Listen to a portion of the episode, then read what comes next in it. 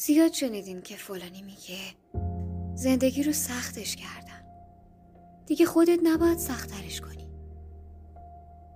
من میگم آدم باید بلد باشه یه زندگی جمع و جور واسه خودش را بندازه. به اندازه یه اتاق کوچیک توی چهار دیواری انتهای یه کوچه بمب است. حتی شده به اندازه فرش گونه زیر باش آدم باید بدونه همین که دور برش پر باشه از گلدونای کوچیک و بزرگ. یه تنگ ماهی گوشه اتاقم بشه ترین رفیقش. همین که بلد باشه امروز چای با چه عطری حالشو خوب می‌کنه. وقت قدم زدن روی بلوارای کدوم خیابون بهش خوش میگذره. همین که نگرانیش بشه برگای زرد گوشه گلدوناشو تازه کردن آب تنگ ماهی.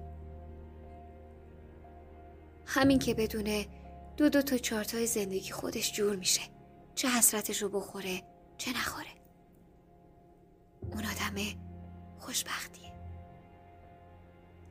اگه کسی پیدا شد و بهت گفت خوشبختی به همین سادگیه تو جوابش نگو تو هم دلت خوشه ها. یکم به حرفش فکر کن. منم میگم خوشبختی دقیقا به همین سادگیه که گمش کردی.